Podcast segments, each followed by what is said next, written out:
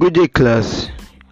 Today we are going to be looking at what an interesting new topic in chemistry, and that topic is called organic chemistry.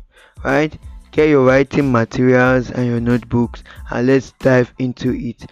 In today's podcast episode, we are just it's just an introduction into a new topic, right? And that topic is what organic chemistry. Now, what is organic chemistry? Right? That's the first thing. What is organic chemistry? Right? Then I will, I'm going to give you some little information about what carbon compounds. Right? I'm going to give you information about what carbon compounds. Right? Now, class, let's just get into it. Right?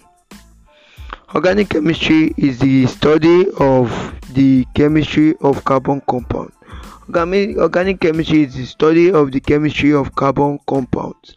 Organic chemistry is chemistry that studies what is study of what of the chemistry of carbon compounds. So that means organic chemistry studies what carbon compounds, right?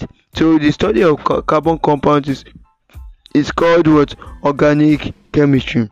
Now, can we?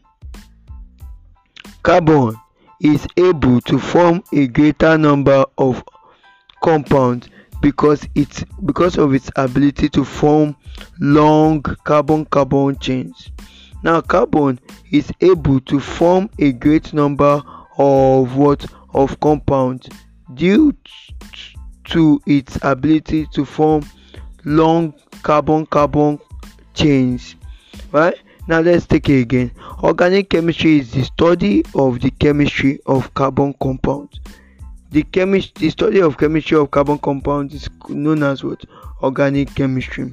Now carbon is able to form a great number is able can we take it again? Carbon is able to form a great number of compounds because of its ability to form long carbon carbon chains right?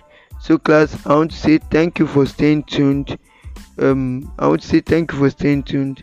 Best home tutors home coaching is your path to success. Thank you. That's where you have a question.